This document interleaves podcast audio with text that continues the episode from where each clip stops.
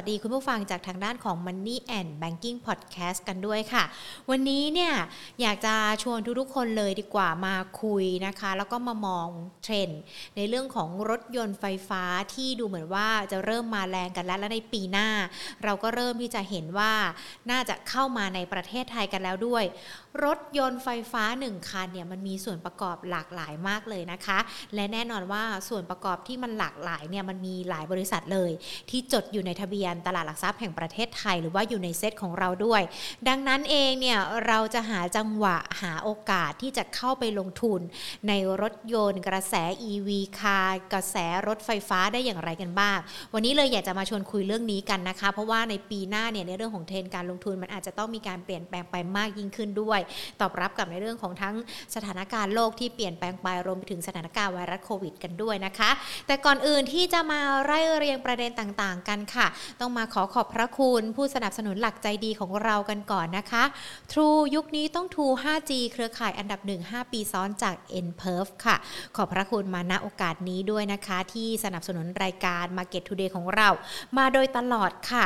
ามาดูกันสักนิดนึงดีกว่า สถานการณ์ไวรัสโควิด -19 ที่เกิดขึ้นนะคะ ยังคงรายงานกันอย่างต่อเนื่องเนาะเพื่อที่เราจะได้ทราบกันว่าตอนนี้ มันเป็นยังไงกันบ้างแล้ว ความรุนแรงที่เรากังวลมันคลายความกังวลกันไปหรือยังหรือว่าในพื้นที่ไหนที่อาจจะจำกัดกันได้บ้าง หรือว่าพื้นที่ไหนที่อาจจะต้องระมัดระวังกันด้วยนะคะ วันนี้ทางด้านของสบคมีการรายงานยอดตัวเลขผู้ติดเชื้อค่ะ 7,592 ราย เสียชีวิต 39 คนนะคะ แล้วก็ขณะเดียวกันถ้าเรามาดูกัน 7 วันที่เรามีการเปิดประเทศกันวันนี้เขามีตัวเลขนักท่องเที่ยวออกมาด้วยนะ มีนักท่องเที่ยวเข้ามาในประเทศไทยช่วง 7 วันตั้งแต่เราเปิดการท่องเที่ยว 1-7 พฤศจิกายน 20,000 กว่าคนนะคะ ซึ่งก็มีทั้งเดินทางมาจากสหรัฐอเมริกา เยอรมนีนะคะ อังกฤษ ญี่ปุ่น เกาหลี รัสเซีย แล้วก็สวิตเซอร์แลนด์ ซึ่งสวิตเซอร์แลนด์เนี่ยถือว่ามีนักท่องเที่ยวเข้ามาที่บ้านเราเยอะที่สุดนะคะ ก็เป็นตัวเลขประมาณสัก 2,000 กว่าคนค่ะ ถือว่าเป็นการส่งสัญญาณที่ดีที่นักท่องเที่ยวกลับเข้ามา แต่ว่าทางด้านของสบคเขาก็บอกว่ามันอาจจะยังดูไม่ได้นะคะว่ามันจะเกิดการระบาดหรือเปล่าหรือว่าสถานการณ์หลังจากนี้เป็นอย่างไรต้องดู 14 วันด้วย แต่นักท่องเที่ยวที่เข้ามาเนี่ย20,000 กว่าคนเขามีการตรวจหา เชื้อไวรัสโควิด -19 ไม่ถึง 1%นะคะที่มีการติดเชื้อกัน อันนี้ก็เป็นในเรื่องของสถานการณ์ที่นำมาฝากกัน ส่วนยอดวัคซีนสะสมนะคะ ก็ฉีดกันไปแล้ว 80 ล้านโดสนะคะ ก็เป็นตัวเลขที่เพิ่มขึ้นด้วย ส่วนสถานการณ์ตลาดหุ้นไทยดูกันสักนิดหนึ่ง วันนี้มีการประกาศผลประกอบการของทางด้าน GPFC กันด้วยและที่สำคัญผลประกอบการของเขาเนี่ยมีการปรับตัวลดลงนะ ก็เลยอาจจะทำให้หุ้นที่เกี่ยวข้องกับกลุ่มโรงไฟฟ้าปรับตัวลดลงกันด้วยนะคะ แต่ถ้ามาดูกันเนี่ยวันนี้หุ้นไทยภาคเช้าปิดบวกกันไป 0.14 จุดนะคะ ขณะเดียวกันปิดกันที่ระดับ 1,626.36 จุดค่ะ มูลค่าการซื้อขายประมาณ 52,195 ล้านบาท วันนี้นะคะก็มีแรงกดดันด้วยอีกทั้งกลุ่มโรงไฟฟ้านะคะที่มีการประกาศตัวเลขผลประกอบการออกมา แล้วก็มีความกดดันจากหุ้นเดลต้ากันด้วยนะคะ ที่วันนี้ปรับตัวลดลงมา 38 บาทกันนะ เฉพาะเดลต้านะคะ ก็อาจยังคงเป็นประเด็นที่ต้องติดตามกัน กลุ่มพลังงานก็มีการปรับ ฟื้นขึ้นมานะคะตามราคาน้ำมันที่ปรับเพิ่มขึ้น ซึ่งถ้าเรามาดูกันเนี่ย5อันดับหลักทรัพย์ K-Bank ก็ยังคงบวกขึ้นมาได้นะคะกันกุลเดลต้า GPSC เนี่ยแน่นอนมีการปรับตัวลดลงไป GPSC เขามีการประกาศผลประกอบการช่วงไตรมาสที่ 3 นะคะ และที่สำคัญเนี่ยผลประกอบการของเขาลดลงเมื่อเทียบกับช่วงที่ผ่านมากันด้วยนะคะ ดังนั้นเองก็อาจจะส่งผลฉุดให้หุ้นในกลุ่มโรงไฟฟ้าเนี่ยมีการปรับตัวลดลงไปกันด้วยนะคะส่วนทางด้านของภาคเอกชนวันนี้มีการเปิดเผยตัวเลขจากทางด้านของสอทดัชนีความเชื่อมั่นนะคะ ก็พบว่ามีการปรับตัวดีขึ้นแล้วนะคะ ตามทิศทางสถานการณ์กันด้วย ดังนั้นในเรื่องของภาพรวมต่างๆ จะเป็นอย่างไรกันบ้างนะคะ ทั้งในเรื่องของภาพรวมการลงทุนในหุ้นช่วงบ่ายรวมไปถึงการเกราะกระแสหุ้น EV คาที่วันนี้เราจะคุยกันนะคะ วันนี้จะพูดคุยกันกับคุณภควัตพิสุทธิพานผู้อำนวยการสายงานธุรกิจหลักทรัพย์ลูกค้ารายย่อย จากบริษัทหลักทรัพย์ CGS CIMB ประเทศไทย ใครที่เข้ามาชมกันแล้วนะคะ ไม่ว่าจะเป็นทั้ง Facebook YouTube Money and Banking Channel นะ อย่าลืมกดไลค์กดแชร์นะคะ ให้กำลังใจกันหรือว่าคอมเมนต์ข้อความ คอมเมนต์ สถานการณ์ต่างๆ ที่เกิดขึ้นหรือว่าอยากจะรู้อะไรเกี่ยวกับในเรื่องของการลงทุน โดยเฉพาะในเรื่องของ EV car นะก็เขียนคอมเมนต์เข้ามาได้นะคะอะเดี๋ยวหญิงขอสายต่อสายหาคุณพักวัตกันสักนิดนึงดีกว่าผู้ชมอย่างที่หญิงบอกไปนะใน Facebook เข้ามาแล้วอย่าลืมกดไลค์กดแชร์กันด้วยนะคะ สวัสดีค่ะคุณวัดค่ะ สวัสดีครับพี่ครับอ่าก่อนที่เราจะไปในเรื่องของหุ้นที่เกาะกระแส EV ค่ะ ขอดูแนวโน้มตลาดหุ้นภาพรวมกันสักนิดนึงเนาะเพราะว่าภาคเช้าปิดบวกขึ้นมาเล็กน้อยเท่านั้น และที่สำคัญกลุ่มโรงไฟฟ้าเนี่ย ปรับตัวล่วงลงไปค่อนข้างเยอะเลยนะคะ เราประเมินสถานการณ์นี้ยังไงอะคะ โอเค ผมให้ภาพตลาดก่อนแล้วกันนะครับ จริงๆจริงๆผมมองว่าภาพตลาดสัปดาห์นี้ครับก็ก็ไม่ได้ต่างจากสัปดาห์ที่ผ่านมา เพราะว่ามันยังมีปัจจัยต่างๆที่ต้องติดตามกันอยู่หลายปัจจัยเหมือนกันเนาะเพราะว่าเริ่มจากอันแรกเลย อาทิตย์นี้ก็เป็นเรียกว่าโค้งสุดท้ายของการประกาศผลประกอบการแล้วดีกว่าครับ ก็ต้องบอกว่าต้องติดตามกันอย่างใกล้ชิดเหมือนกันว่าอะไรจะออกมาดีอะไรจะออกมาแย่เนาะก็ต้องคงต้องเทรดด้วยความระมัดระวังคงเห็นการปรับพอร์ต rebalance พอร์ตจากทางนักลงทุนสถาบันต่อไปครับ แล้วก็ยังมีเรื่องของการประชุมกนง.ด้วยมี MSCI rebalancing ด้วยถูกไหมครับที่จะประกาศที่จะประกาศออกมาว่าหุ้นเข้าออกคืออะไรบ้างครับมันเลยมีปัจจัยต่างๆที่ยังคงเข้ามากระทบกับตลาดหุ้นบ้านเราอยู่ แล้วก็บ้านเราไม่ได้มีปัจจัยอะไรเป็นพิเศษที่จะช่วยให้ตลาดได้ผลักดันขึ้นไปได้ครับผมเลยมองว่าสัปดาห์นี้ตลาดน่าจะเทรดคล้ายๆ กับหนึ่งถึงสองสัปดาห์ที่ผ่านมาที่ที่ sideway อยู่ในกรอบแคบๆมากกว่าครับพี่กรอบแคบๆที่เราให้ไว้นี่กรอบที่เท่าไหร่ละคะ ต้องบอกว่าผมมองกรอบแคบมากเลยผมมองแค่ตรงกรอบล่างอะตรง support แนวรับอะอยู่ที่หนึ่งหกหนึ่งห้าถึงหนึ่งหกสองศูนย์นะครับแต่ว่าส่วนกรอบบนอะผมมองที่ว่าไม่เกินตรงหนึ่งหกสี่ศูนย์ถึงหนึ่งหกสี่ห้านะครับอยู่แค่ประมาณนี้เองคือแคบมากจริงๆครับแคบมากจริง ๆด้วยและซึ่งถ้าเรามาดูกันเมื่อช่วงเช้าเนี่ยเราจะเห็นตัว GPSC แน่นอนประกาศผลประกอบการออกมา ปรับตัวลดลงเทียบกับช่วงไตรมาสก่อนด้วยกันนะคะ ก็เลยอาจจะเป็นแรงฉุดให้กลุ่มโรงไฟฟ้าปรับตัวล่วงลงด้วย เราประเมินกลุ่มนี้ยังไงกันหรอคะ เอ่อต้องบอกว่าถ้าสำหรับการประเมินกลุ่มเนี้ย คือคือจริงๆวันนี้ผมเจอคำถามว่ากลุ่มโรงไฟฟ้าทำไมถึงปรับตัวลดลงมาเยอะมากเหมือนกันแต่ว่าผมมองว่าเอ่อน่าจะเป็นแค่ sentiment ในเชิงของผลประกอบการจาก GPSC มากกว่านะครับที่ออกมาแบบต่ำกว่าที่ตลาดคาดเนาะก็เลยทำให้คนเริ่มกังวลว่าเอ๊ะโรงไฟฟ้าตัวอื่นๆของของที่จะประกาศผลประกอบการออกมาเนี่ยจะต่ำกว่าคาดด้วยเหมือนกันหรือเปล่านะครับ แล้วก็เอ่อผมมีการคุยกับทางนักลงทุนสถาบันบางบางแห่งเหมือนกัน ก็บอกว่าในของกลุ่มโรงไฟฟ้าเนี่ยเขา concern ในเรื่องของตัวต้นทุนพลังงานนะครับไม่ว่าจะเป็นถ่านหินหรือว่า พลังงานอื่น ๆ ก็ตามนะที่มันปรับตัวขึ้นมาเนี่ยทำให้กลุ่มนี้บางบางแห่งเนี่ยเหมือนกับหลีกเลี่ยงออกไปก่อนซะด้วยซ้ำในระยะสั้นนะครับ แต่ว่าถ้าถามผมจริงๆแล้วผมมองว่าถ้าเรามองข้ามในช่วงนี้ไป แล้วก็ด้วยอัตราผลตอบแทนพันธบัตรรัฐบาลที่ปรับตัวลงมาทำให้ตัว valuation เนี่ยอาจจะมีการโดนรีเลย์ขึ้นไปใช่ไหมครับ แล้วก็แนวโน้มของราคาพลังงานที่น่าจะทรงตัวได้แล้วครับในต่อจากนี้ถ้าเรามองไปอนาคตเนาะน่าจะทรงตัวแล้วเนี่ย ผมเชื่อว่าการที่ราคาหุ้นปรับตัวลงมาผมกลับมองเป็นโอกาสมากกว่านะครับ เป็นโอกาสสำหรับทุกตัวทุกกลุ่มเลยหรือเปล่าคะหรือเออเป็นโอกาสสำหรับทุกตัวในกลุ่มโรงไฟฟ้าหรือเปล่าคะหรือว่าอาจจะต้องเลือกกันอีกสักนิดหนึ่งก็จริงๆถามว่าจะต้องเลือกไหมผมผมมองว่า ถ้าเราจะเลือกหุ้นหุ้นลงทุนในกลุ่มโรงไฟฟ้า เราคงไม่ต้องกวาดไม่ต้องหวานไปทั้งหมดที่เป็นโรงไฟฟ้าก็ได้ครับ แต่ว่า สำหรับตัวผมผมอาจจะเลือกหุ้นโรงไฟฟ้าออกมาแค่แบบไม่เกิน 3 ตัวเพื่อเข้ามาลงทุนซะด้วยซ้ำครับพี่ใช่ครับ จะมีตัวไหนบ้างคะสามตัวที่ก็จะเลือกจริงๆตัวตัวที่ผมเลือกเนี่ยก็ต้องบอกว่าวันนี้ก็ลงมาแรงทั้งทั้งสามตัวเลยครับไม่ว่าจะเป็นตัวแบบอย่างกราฟเนี่ยผมก็เลือกเข้ามาในพอร์ตแน่ๆแหละว่าผมมองว่าเหมือนที่เราเคยคุยกันมาตลอดว่าระยะยาวอะมันมันโกรได้ดีจริงๆ แต่ว่าราคาหุ้นมันขึ้นมาแรงก็การปรับฐานเนี่ยผมเชื่อว่าเป็นสิ่งที่ดีซะด้วยซ้ำนะครับฉะนั้นถ้าเราเชื่อว่าเขาจะโตไปได้ทั้งในงานเรื่องของพลังงานด้วย เรื่องของ อุตสาหกรรมอื่นๆด้วยผมเชื่อว่ากราฟเนี่ยเป็นทางเรื่องนึงที่น่าสนใจนี่คือตัวแรกนะครับ ส่วนตัวที่2เนี่ยผมก็เลือก EA เข้ามา EA ก็ผมเชื่อว่าเป็นโรงไฟฟ้าโรงหนึ่งแหละที่ผมเชื่อว่าโอเค ในเรื่องของโรงไฟฟ้า renewable energy เนี่ย ที่เรากำลังจะคุยกันต่อไปในในในใน part ต่อไปเนาะก็ก็ถือว่าน่าสนใจแล้วก็ในเรื่องของเอ่อ EV car ด้วยที่ที่จะค่อยๆ เติบโตมาในกระแสของเทรนด์โลกด้วยครับเป็นเมกะเทรนด์เนี่ยผมเชื่อว่า EA เนี่ยก็เป็นอีกตัวหนึ่งที่ดูน่าสนใจเหมือนกันนี่คือโรงไฟฟ้าตัวที่2นะครับแล้วก็ส่วนตัวที่3ที่ผมเลือกเข้ามาจริงผมชั่งใจระหว่าง GPSC กับ B.Grimm นะครับแต่ผมเลือก GPSC เข้ามาเพราะว่าผมรู้สึกว่าโอเค GPSC เนี่ยอย่างน้อยเขามีเรือธงตัวที่เขาเป็นแบบจะโตไปกับทางปตทด้วย แล้วก็ ในแง่ของการเติบโตในเรื่องของ EV เนี่ยเขาก็จะมีด้วยเหมือนกันฉะนั้นผมเลยบอกว่าผมเลือกแค่ 3 ตัวนี้เข้ามาครับ แต่ว่าถ้าใครที่ อาจจะเห็นไม่ตรงกับผมเนาะแต่ว่าค่ะก็ชื่นชอบในโรงไฟฟ้าเหมือนกันเนี่ยผมเชื่อว่าตัวอื่นๆเนี่ยก็ก็ยังคงลงทุนได้ครับ แต่เพียงแค่ว่าจับจังหวะการลงทุนให้ดีแค่นั้นเองครับผมพี่ก็เขามองว่ามันเป็นช่วงเซนติเมนต์ช่วงสั้นที่อาจจะเกิดขึ้น แต่วันนี้ก็ดูเหมือนมีอีกหนึ่งตัวที่สร้างความร้อนแรงเหมือนกันนะคะเดลต้าเราจะไม่พูดถึงก็ไม่ได้นะ เพราะว่าเช้าเขาปิดกันไป 414 บาท ลดลงไป 38 บาทด้วยนะคะ คุณวัดมองตัวเดลต้ายังไงคะความผันผวนหรือว่าความร้อนแรงของเขาเนี่ยมัน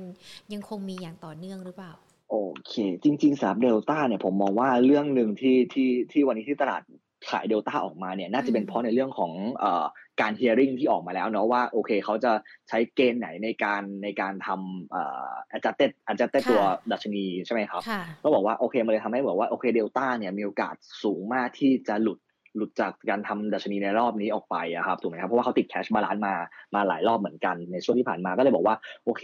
ในช่วง sentiment สั้นๆเนี่ยผมว่าเดลต้าเนี่ยจะไม่ดูน่าสนใจเพราะว่าโดนเรื่องนี้ด้วยเหมือนกันแล้วก็นักลงทุนหลาย ๆ ท่านก็คงเริ่มขยาดกับเขาแล้วเหมือนกันเพราะว่าเจอเรื่องนี้ไปใช่ไหมครับแต่ว่าผมมองว่าอ่าราคาหุ้นมันไซด์เวย์อยู่ในกรอบมาประมาณ2อสเดือนแล้วครับถ้ามันลงลึกกว่านี้ได้จริง ๆ นะครับแบบลงมาแบบ จริงๆผมแบบอยากจะบอกว่า 300 กว่ากว่าๆซะด้วยซ้ำแต่อาจจะทำร้ายจิตใจนักลงทุนบางท่านนะครับ แต่ว่าค่ะผมมองว่าถ้ามันลงมาได้ขนาดนี้จริงๆอะแล้วเรามองไปอนาคตจริงๆอะครับ เรามองว่าโอเค EV ก็มาแล้วก็อืมเทรนด์ของพวก data center ก็กำลังใช้มากขึ้นตัว supply ของ energy ก็มามากขึ้น Delta เขาจะได้ประโยชน์จากตรงนี้ด้วยครับ แต่ว่าอืมเพียงแค่ว่าเราต้องเราต้องกัดฟันในค่ะเรื่องของเอ่อ ดัชนี SET fifty SET ร้อยออกไปให้ได้ก่อนนะครับ ถึงถึงจะค่อยแบบเออค่อยเข้าไปเลือกลงทุนกับเขาอีกรอบหนึ่งมากกว่าครับสำหรับตัวเดลต้าครับอืมค่ะ ซึ่งถ้าเรามองกันเมื่อสักครู่เนี้ยกลุ่มโรงไฟฟ้าเราก็มองว่าน่าจะเป็นการปรับตัวย่อลงไปตาม sentiment แล้วก็ถือว่าเป็นจังหวะจังหวะที่เข้าไปเก็บได้ในช่วงนี้ มันยังมีกลุ่มอื่นตัวอื่นในช่วงนี้ที่น่าสนใจด้วยไหมคะก่อนที่เราจะ ก้าวไปสู่ในเรื่องของการคุยเรื่องของ EV กันนะคะได้ครับค่ะก็ต้องบอกว่าจริง ๆ แล้วผมผมผมมองว่าวันเนี้ยหุ้นกลุ่มที่ดูน่าสนใจอะครับผมมองว่ากลุ่ม Real Pending อะเริ่มกลับมาเป็นอืมเป็นกระแสการพูดถึงอีกรอบหนึ่งค่ะก็ก็ต้องบอกว่า ด้วยด้วยความที่เขาได้เซนติเมนต์บวกจากเรื่องของไฟเซอร์เนาะที่ที่มาประกาศข่าวเมื่อวันเมื่อวันสุดสัปดาห์ที่ผ่านมาค่ะถูกไหมครับค่ะใช่ว่าว่ายาเขาออกมามีประสิทธิภาพประมาณแบบเกือบเกือบเก้าสิบเปอร์เซ็นเลย ก็เลยทำให้กลุ่ม Real Pending เนี่ยวันนี้ก็ก็เพิ่มขึ้นมาอย่างมีนัยสำคัญเหมือนกัน ไม่ว่าจะเป็นโรงแรมหลาย ๆ ตัวถูกไหมว่าไม่ว่าจะเป็นมินเอราวันเอ่อรวมไปถึง AWC รวมไปถึงแบบเอ่ออย่าง AOT เนี่ยผมเชื่อว่ากลุ่ม reopening เนี่ยก็จะกลับมาดูน่าสนใจแล้วถ้าเราเชื่อว่า เดี๋ยวการประชุมกนง.รอบเนี้ครับถึงแม้โอเคเราคงมั่นใจว่าเขาน่าจะคงดอกเบี้ยไปนะครับ แต่ว่าค่ะถ้ามีการปรับเอ่อในเรื่องของภาคเศรษฐกิจเนี่ยให้ออกมาดูดีขึ้นแล้วกันหลังจากนี้ไปในปีหน้าอาจจะดีขึ้นเดี๋ยวผมเชื่อว่าพวกกลุ่ม reopening กับกลุ่มแบงก์หรือว่าอืมรวมไปถึงกลุ่มพวก commerce ต่างๆเนี่ยก็คงกลับมาเป็นกระแสการลงทุนอีกรอบหนึ่งเหมือนกันครับพี่ค่ะครับถ้าจะเลือกใช่ครับ reopening เข้ามาในช่วงนี้ล่ะคะแนะนำตัวไหนได้บ้าง ก็จริงๆแล้วผมผมเลือก proxy ของอย่างของกลุ่มท่องเที่ยวเนี่ยผมผมเลือก proxy เข้ามาเลยผมเลือก AOT เข้ามาเลยนะครับเพราะว่าต้องบอกว่าโอเคราคาเปิดกระโดดเข้ามาผมไม่แนะนำให้นักลงทุนไล่ไล่หุ้นนะครับแต่ว่าเพียงแค่ว่ารอจังหวะในการซื้อดีกว่า ถ้าเราเชื่อมั่นว่า จะไม่มีโควิดระบาดรอบรอบที่เท่าไหร่อีกแล้วในอนาคตนะครับ มันจะเราเป็นหวังแค่อเป็นย่างนั้แค่นแบบใช่ใช่ครับผมหวังอย่างนั้นแล้วกันนะครับค่ะถ้าเรามองมองว่าโอเค เรื่องนี้มันจะผ่านพ้นไปได้ด้วยดี แล้วก็วัคซีนจะฉีดกันมากขึ้นโมเดอร์นาก็จะเข้ามาให้ฉีดแล้วถูกไหมครับ ต้องบอกว่า AOT เนี่ยก็คงเป็น proxy ตัวหนึ่งเลยเพราะว่า ถ้านักลงทุนสถาบันต่างชาติแล้วกันหรือว่าสถาบันในประเทศก็ตามอะมองกลุ่มโรงแรมหรือมองกลุ่มท่องเที่ยวเนี่ยเขาก็คงต้องมองไปที่ AOT ก่อนนะเป็นตัวเลือกแรกเพราะว่า market cap อะมันใหญ่สำหรับสามารถที่จะเข้ามาลงทุนได้ก็เลยมองว่า AOT เนี่ยเป็นตัวหนึ่งที่ที่เป็น lead ตลาดในในกลุ่มนี้ครับ ค่ะอ่าใช่ครับได้ค่ะ ก็น่าจะเป็นตัวที่เข้ามาได้ในช่วงนี้ นอกเหนือจากกลุ่มโรงไฟฟ้าที่เราคุยกันไปด้วยนะคะ ทีนี้เรามาคุยกันดีกว่าตามหัวข้อที่ให้โจทย์คุณวัดกันไว้ เพราะว่าแน่นอนตอนนี้เราเริ่มเห็นกระแสรถพลังงานไฟฟ้ารถ EV เริ่มเริ่มมีความบูม ความนิยมมากขึ้นแล้ว คุณวัดมองเทรนในอนาคตยังไงกันบ้างคะสำหรับในเรื่องของกระแส EV คาร์แบบนี้ค่ะ ก็ถ้าถามว่ามองผมมองเทรนยังไงเนี่ยจริงๆแล้วผมผมต้องบอกว่าขออ้างอิงจากตัวเองก่อนแล้วกันก่อนที่จะลงเนื้อหานะครับ ต้องบอกว่าอย่างตัวผมเนี่ย ผมกำลังจะเปลี่ยนรถเหมือนกันเพราะผมใช้รถมาประมาณเกือบเกือบสิบปีแล้วครับแล้วผมรู้สึกว่า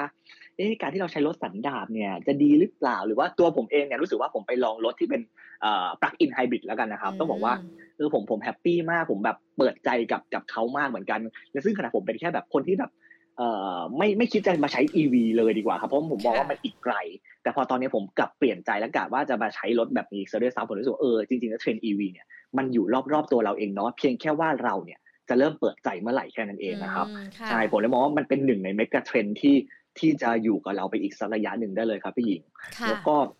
ถ้าถ้าเรามองว่าโอเค ถามว่าเทรนนี้เป็นยังไง ถ้าไม่พูดถึงคนคนนี้เราคงไม่ถึงไม่ไม่ไม่ถึงเนื้อหา EV จริง ถ้าเราไม่พูดถึงคุณอีรอนมัสเนาะก็บอกว่าเขาเป็นคนปลุกให้เทสลาเติบโตมาขนาดนี้ Market Cap แบบ 1.2 ล้านล้าน USD ขนาดนี้ใช่ไหมครับ ก็รวยที่สุดในโลกไปแล้ว เขาเป็นแบบผู้นำด้าน EV จริง ๆ เลย ขนาดว่าเขาทำอะไรแค่จะจะเสียภาษีหรือเปล่าเนี่ย ยังมีคนไปโหวตกับเขาตั้งเยอะตั้งแยะครับต้องบอกว่าฉันตรงนี้มันเป็นเทรนที่แบบมันอยู่กับเรามาตลอดจริงแต่เพียงแค่ว่าเราเลือกที่จะมองข้ามหรือเปล่าแค่นั้นเอง แล้วก็ถ้าเราไปดูในเรื่องของอ่าเทรนด์ EV จริงๆถ้าเราจะเห็นนะครับ เราเห็นว่าบริษัทเทคต่างๆ ของต่างประเทศนะครับ หันมาจับมือกันมากขึ้นนะครับระหว่าง tech firm กับตัวพวกที่เป็น auto firm ใช่ไหมครับไม่ว่าจะเป็นผมยกตัวอย่างนะครับ อย่างฮุนไดจับมือกับ Apple หรือว่าอย่างอาลีบาบาไปจับมือกับตัวคล้ายๆกับ S SAIC SAIC Motor ก็คือ MG นั่นเองใช่ไหมครับ ก็บอกว่าพวกเนี้ยเขาเขามองว่าเทรนด์ของ EV อะมันเป็นเทรนด์ในอนาคตจริงๆ รวมไปถึงบ้านเราล่าสุดที่เห็นแล้วกันนะครับแบบเร็วๆนี้ดิวใหญ่ๆก็เป็น Foxconn กับปตทถึงแม้ว่ามันจะยังไม่ได้เกิดแบบเร็วๆนี้ก็ตามถูกไหมครับถึงว่าฟ็อกคอนมันคงไม่รู้จะเอาอะไรเข้ามาให้บ้านเราตอนนี้ยังบอกไม่ได้ถูกไหมครับแต่ว่าผมเชื่อว่าเทรนด์นี้มันคือเทรนด์ในอนาคตที่ทุกคนเนี่ยต้องการจะเดินหน้าไปจริงๆในบริษัทใหญ่ ๆ ที่เราที่เรามองเห็นกันนะครับพี่หญิงใช่ ว่าพ่อมองว่ากระแส EV มันจะเข้ามาสร้างความคึกคักในตลาดหุ้นไทยไหมคะ เพราะว่าถ้าเราดูกันเนี่ยในเรื่องของรถ EV แน่นอนมันทั้งมีทั้งผู้ผลิตแบตเตอรี่เนาะคนที่จะทำสถานีชาร์จ ชิ้นส่วนประกอบยานยนต์แผงวงจร หรือว่าแม้แต่รถโดยสารด้วย มันหลากหลายบริษัทเลยที่มันอยู่ในบริษัทจดทะเบียนของเรา ถ้ามันมาจริง ๆ แบบนี้ กลุ่มนี้จะเข้ามามีอิทธิพล หรือว่าจะสร้างความคึกคักให้กับการลงทุนในบ้านเราไหมคะ คือคือผมมองว่าอ่าในเรื่องของว่าอย่างตอนถามพี่หญิงว่าโอเค มันจะเข้ามาสร้างความคึกคักให้บ้านเราไหมเนี่ยผมเชื่อว่าด้วยความที่ว่าอย่างท่านรองนายกเนาะเขาบอกเลยว่าเอ้ยเขาต้องการให้แบบไทยเนี่ยเป็นหับในเรื่องของรถ EV ถูกไหมครับ แล้วก็แล้วถ้าเราไปดูจริงๆอะตัวเลขการเติบโตของของยานยนต์ไฟฟ้าครับมันเติบโตได้ดีกว่าเศรษฐกิจด้วยซ้ำแล้วก็ถ้าไปถามใครก็ตามเนี่ยเฮ้ย EV เป็นยังไง EV น่าสนใจไหม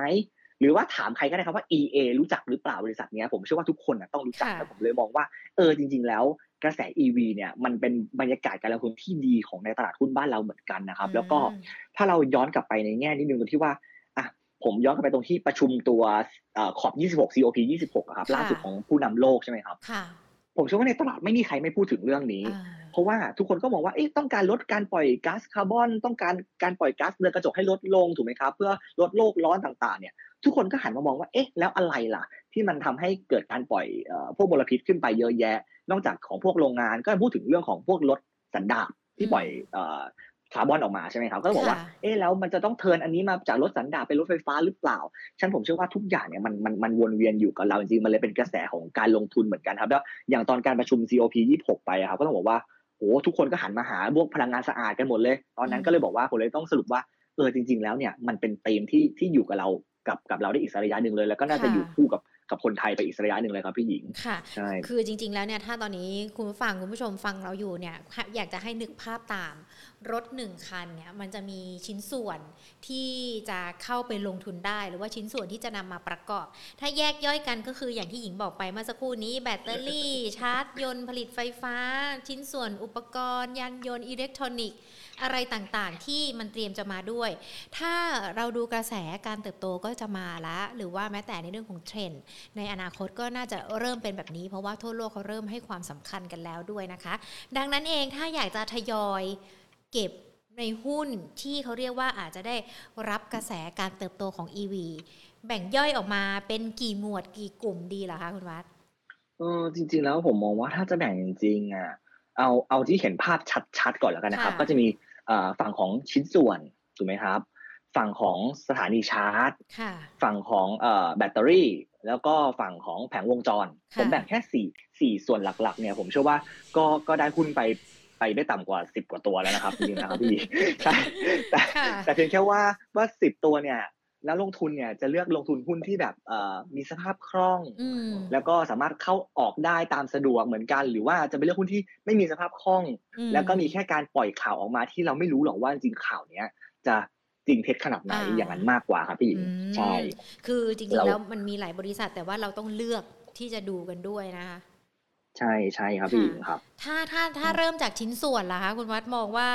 ชิ้นส่วนเนี่ยมีมีมีบริษัทไหนที่น่าสนใจกันบ้าง หรือว่าถ้าจะเริ่มเข้าไปทยอยเก็บสะสมได้บ้างคะเพราะว่าหุ้นที่เกี่ยวข้องกับชิ้นส่วนประกอบรถยนต์ในบ้านเราค่อนข้างที่จะเยอะนะ เยอะมากต้องบอกว่าเยอะมากครับพี่ค่ะ ใช่ คือคืออ่าโอเค อย่างชิ้นส่วนยานยนต์ผมว่าผมว่า ตัวแรกที่ทุกคนพูดถึงก่อนแล้วกันครับในอืมในฝั่งของออโต้แล้วกันนะครับค่ะผมเชื่อว่าทุกคนต้องพูดถึง AH ค่ะ a p i c o High Tech ถูกไหมครับ ผมผมมองว่ายังไงตัวเนี้ยทุกคนต้องพูดถึงแน่ๆแล้ว เพราะว่าเขาเป็นตัวคนหนึ่งที่แบบผลิตชิ้นส่วนยานยนต์ แล้วก็งบเอ่อจริงๆแล้วงบเขาก็โตมาจากฝั่งออโต้เรื่อยๆ แต่ถ้าเขาไม่เจอโควิดอะเขาอาจจะอาจจะดีกว่านี้ถูกไหมครับ แต่ว่าอืมพอพอเขาหันมาว่าโอเค เดี๋ยวพอdemand ของฝั่งรถ EV มามากขึ้น เขาต้องการจะทำอะไรที่มันเกี่ยวกับเอ่อ auto part ที่เป็น EV มากขึ้น พวกเนี้ยผมเชื่อว่าสุดท้ายแล้วอะ มันก็จะกลายเป็นตอบโจทย์ตัวแรก อันนี้คือตัว AH นะ แต่ว่าค่ะผมว่าฝั่ง AH เนี่ยก็จะยากตรงที่ว่า liquidity ไม่ค่อยมี อืมอะค่ะ แต่แต่ผมเชื่อว่าสุดท้ายแล้วถ้าธีมมันมายังไงผมเชื่อว่า AH ก็ก็ก็จะเล่นครับแล้วก็ออเดอร์รถรถ EV อะเท่าที่ผมเช็คกับบริษัทนะครับ ก็เหมือนว่าออเดอร์เนี่ยเขาจะเข้ามาได้เรื่อยๆเหมือนกันเลยครับพี่อืมแล้วก็บริษัทก็ตั้งเป้าแบบปีหน้าแบบโตแบบ 20%ค่ะเลยซะด้วยซ้ำก็บอกว่าโอเคจริงๆแล้วเป็นตัวหนึ่งที่ที่ดูน่าสนใจสำหรับฝั่งฝั่งออโต้พาร์ทก่อนแล้วกันค่ะที่เป็น EV นะครับเพราะว่าตัวใช่อันนี้คือตัวแรก ตัวแรกตัวเนี้ย AH ดูเหมือนว่าเขาจะเป็นบริษัทที่ผลิตชิ้นส่วนประกอบยานยนต์ EV แบบร้อยเปอร์เซ็นเลยนะ ไม่ได้ไม่ใช่ไม่ได้มีอะไรแทรกแซงอ่าตอนนี้มัน 21 บาท 80 ถ้ากระแสมันมาการเติบโตมันน่าจะไปได้ไกลกว่านี้ไหมคะก็เดี๋ยวนะครับผมดูกราฟให้ดีกว่าค่ะคือคือตอนนี้เป็นบาทแปดสิบอะคือราคาหุ้นมันคง sideway ไปเรื่อยๆ ค่อือยมๆค่อยๆขึ้นไปเรื่อยๆใช่ไหมครับ แต่ว่า เอาผมเชื่อว่านักลงทุนเนี่ยคงจะเล่นทั้ง short term ทั้ง long term แหละจริงๆแล้ว คือผมให้แนวรับก่อนแล้วกันนะครับ แนวรับเนี่ยถ้าจะรับในระยะสั้นเนี่ยผมดูว่าตกแถวๆ21 บาท 30 21 บาท 40 ก่อนนะครับอันนี้คือระยะสั้นนะครับ แล้วก็ถ้าถ้ามีโอกาสขึ้นไปในระยะสั้นเนี่ยผมมองใกล้ๆใกล้ๆเลยอะผมมองไว้ตรงประมาณแถวๆ22บาท90ถึง23บาทก่อนก็ก็บาทหนึ่งก็ไม่ไม่ได้แย่นะครับค่ะถูกไหมครับแต่ว่าถ้ากระแสมันมาจริงๆอะอ่าผมเชื่อว่า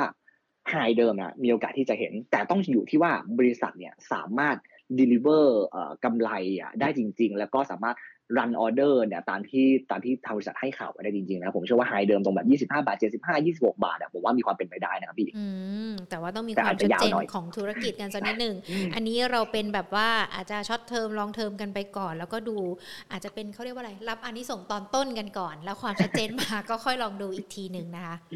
ใช่ครับผมมีตัวเดียวเลยเหรอคะสำหรับในส่วนของไม่ครับชิ้นส่วนจริง ๆ แล้วต้องบอกว่าชิ้นส่วนชิ้นส่วนมีหลายตัวมากครับอ่าอย่างอย่างตัวถัดไปที่ผมจะบอกแล้วกันก็เป็นอย่างอ่า เอ่อเขาจะชื่ออะไร HFT ผมจำชื่อภาษาเต็มๆไม่ได้อีกละค่ะ HFT เนี่ยถ้าเราไปดูข่าวจริงๆเนี่ยเขาจะเป็นเรื่องในของเอ่อจักรยานยนต์ไฟฟ้าถูกไหมครับค่ะโอเค ถึงแม้ว่าเราจะพูดถึงถึงแบบรถยนต์ยานยนต์ไฟฟ้า แต่ผมอยากจะแตะตัวจักรยานยนต์ไฟฟ้าด้วยเหมือนกัน เพราะว่าถ้าเราไปดูในแง่ของมอเตอร์ไซค์ในบ้านเรามันเยอะมากถูกไหมครับ แล้วก็แล้วก็ในเรื่องของแบบการที่จะเปลี่ยนเป็นเป็นเป็นเป็นมาเป็นแบบ สันดาปมาเป็นไฟฟ้าเนี่ยมันก็มี opportunity ที่สูงพอสมควรเหมือนกัน แต่เพียงแค่ว่าก็ต้องดูแหละครับว่าว่าคนเนี่ยจะจะจะตั้งใจที่จะเปลี่ยนได้จริง ๆ หรือเปล่า ก็เลยมองว่าเออ HFT เนี่ยมันก็เป็นอีกตัวหนึ่งนะที่นอกจากจะเป็นแบบในเรื่องของล้อเรื่องของอะไรพวกเนี้ยก็ในเรื่องของจักรยานไฟฟ้าเนี่ยก็เป็นตัวเรื่องหนึ่งที่ดูน่าสนใจสำหรับสำหรับกลุ่มชิ้นส่วนของยานยนต์เหมือนกันใช่ครับพี่ค่ะ HFT อืมก็หัวฟงนั่นเองอ่าใช่ครับค่ะก็เดี๋ยวผมให้แนวรับก่อนดีกว่าผมรู้ผู้หญิงต้องถามผมแน่ดีเลยค่ะๆ ก็จริงๆแล้วผมไม่อยากให้ตัวราคาหุ้นนะหลุดตรง7บาท45นะครับ แต่ว่าถ้าหลุดต่ำๆเลยจริงๆ ไม่ควรหลุดตรง7บาท20 ลงไปนะครับ แล้วก็ระยะสั้นเนี่ย ถ้าจะปรับตัวขึ้นไปรีบาวได้เนี่ยอาจจะอยู่ประมาณแถวๆเอ่อ8บาท 50 ได้เหมือนกัน แต่ว่าต้องบอกว่าที่ราคาหุ้นปรับตัวลงมาช่วงหลังเนี้ยเพราะว่าผลประกอบการไตรมาสสามที่ออกมาครับมัน ออกมาชะลอตัวเนาะเพราะว่าตอนไตรมาสสองเนี่ยเขาทำไว้ดีดีเกินค่ะคาดเลยจริงๆนะครับใช่ก็เลยทำให้ระยะสั้นเนี่ยงบอาจจะแย่อาจจะแบบดูแบบไม่ไม่ค่อยดีเท่าไหร่เท่าแต่ว่าถ้าเรามองไปไกลๆก็เหมือนกันครับ ผมเชื่อว่าราคาหุ้นก็มีโอกาสจะกลับไปแถวแบบ9บาท50 หรือ 10 บาทได้เหมือนกันครับพี่หญิงอืมใช่ค่ะก็ยังมีโอกาสขึ้นอยู่ คือจริง ๆ ที่เรามาหยิบยกกันในช่วงนี้เนี่ยอาจจะทยอยเก็บสะสมนะคะคุณผู้ชมไม่ได้ไม่ได้แบบว่าต้องทุ่มไปเต็มที่พอราคาลนอะไรอย่างนี้นะคือคุยกันเนี่ยก็ทยอยเก็บเข้าไปแล้วก็ดูตามในเรื่องของวัฏจักรการเติบโตของเขาด้วย ใช่ใช่ค่ะใช่ครับ คือเราไม่ต้องรีบครับ เราค่อยๆค่อยๆเป็นค่อยๆไป ค่อยๆสะสมกันละกันเนาะสำหรับในหุ้นที่ตอบรับกระแส EV กันด้วยใช่ครับมี2ตัว AH กับแล้วก็ HFT ก็ผมให้อีกตัวหนึ่งก็ได้ครับพี่หญิงค่ะจริงๆผมมองว่าตัวเนี้ยมันมันไม่ต้องเป็นยานยนต์ไฟฟ้าต่อให้เป็นแบบแค่แบบแค่แบบยังไม่ต้องไฟฟ้าเขาก็ก็น่าสนใจเหมือนกันผมให้ตัว EPG ไว้ดีกว่าครับค่ะคือ EPG ทุกคนก็จะรู้นะว่าว่าจริงๆแล้วเขาก็มีในเรื่องของอ่า เรียกนะผมเรียกไม่ถูกเหมือนกันไอตัวไลเนอร์ของของรถกระบะต่างๆอะครับค่ะที่มันเป็นแผ่นใช่ไหมครับ ผมมองว่าโอเค ตัวตัว EPG อะเขาเขามีความสามารถทั้งไม่ใช่แค่ในแง่ของตัวยานยนต์นะครับเขามีในแง่ของธุรกิจอื่น ๆ ที่ที่ดีเหมือนกัน แล้วก็ มีส่วนในเรื่องของเอ่อเกี่ยวพันถึงเรื่องของว่าลดโลกร้อนด้วยเหมือนกันว่าจะเป็นในเรื่องของบรรจุภัณฑ์ต่างๆ ของเขาที่ที่มีคุณภาพสามารถแบบช่วยในงานของสิ่งแวดล้อมได้เหมือนกัน แล้วก็ถ้าเรามาจับเรื่องของ EV car ด้วยเนี่ยผมเชื่อว่าตัว EPG เนี่ยก็ก็เป็นอีกตัวหนึ่งที่ที่น่าสนใจเหมือนกันนะครับ จริงแล้วต้องบอกว่าแต่เพียงแค่ว่าเขาอะโดนกระทบในแง่ของเรื่องของต้นทุนที่เป็นน้ำมันที่มันขึ้นมาทำให้ต้นทุนในการผลิตอะมันเพิ่มขึ้นมาแค่ในเองในระยะสั้น แล้วก็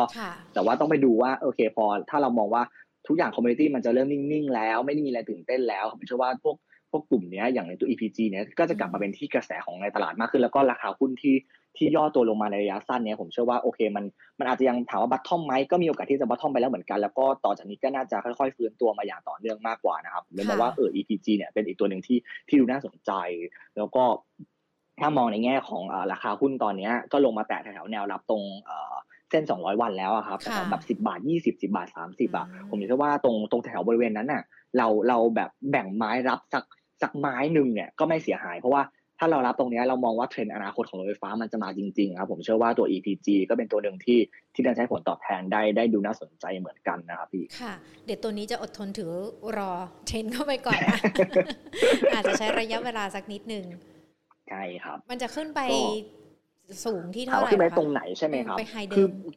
คือคือ high เดิมเนี่ยผมต้องบอกว่า ก็ต้องลุ้นให้ทุกอย่างมันกลับมาคลี่คลายดีกว่าคือคือ EPG ทุกคนแค่ติดตรงที่ว่าเอ้ย cost มันมันมันเพิ่มขึ้นมา ผู้บริหารน่ะสามารถแบบปรับราคาขึ้นได้จริง ๆ หรือเปล่า อันนี้คือสิ่งที่เป็น question มากกว่าครับ แต่ว่าก็ต้องมารอดูเขาจะพิสูจน์ได้ขนาดไหนแต่ผมมองว่าถ้าใครจะเทรดเนี่ยผมว่ามันต้องมีคนเทรดแน่ๆครับก็คือถ้ารับตรงแถวสิบาทยี่สิบสิบาทสามสิบอะ สมมติขึ้นมาแถวประมาณแบบสิบเอ็ดบาทห้าสิบหรือสิบสองบาทผมเชื่อว่าโอเคก็แบ่งทำกำไรเป็นรอบๆไปก่อนไปก่อนก็ได้ไม่เสียหายครับพี่หญิงค่ะอะ ก็สามตัวสำหรับชิ้นส่วนนะคะ ต่อไปก็จะเป็นในส่วนของสถานีชาร์จยานยนต์ไฟฟ้าก็ไม่น้อยนะ ในบ้านเราที่เตรียมจะทำสถานีกันเยอะมาก ผมว่าชิ้นส่วนเยอะแล้ว สถานีเยอะกว่าครับพี่หญิงค่ะ โอเค ผมเริ่มตัวแรกที่ที่เมื่อกี้แตะไปนิดนึงแล้วกันนะครับ ผมเริ่มที่เดลต้าก่อน เดลต้าเนี่ยเขาเขาเป็น EV แน่ๆแล้ว เพราะว่าเวลาที่เขาผลิตอะเขาพูดเลยว่าโอเค ในเรื่องของ EV เนี่ยเขาเป็นเป็นเป็น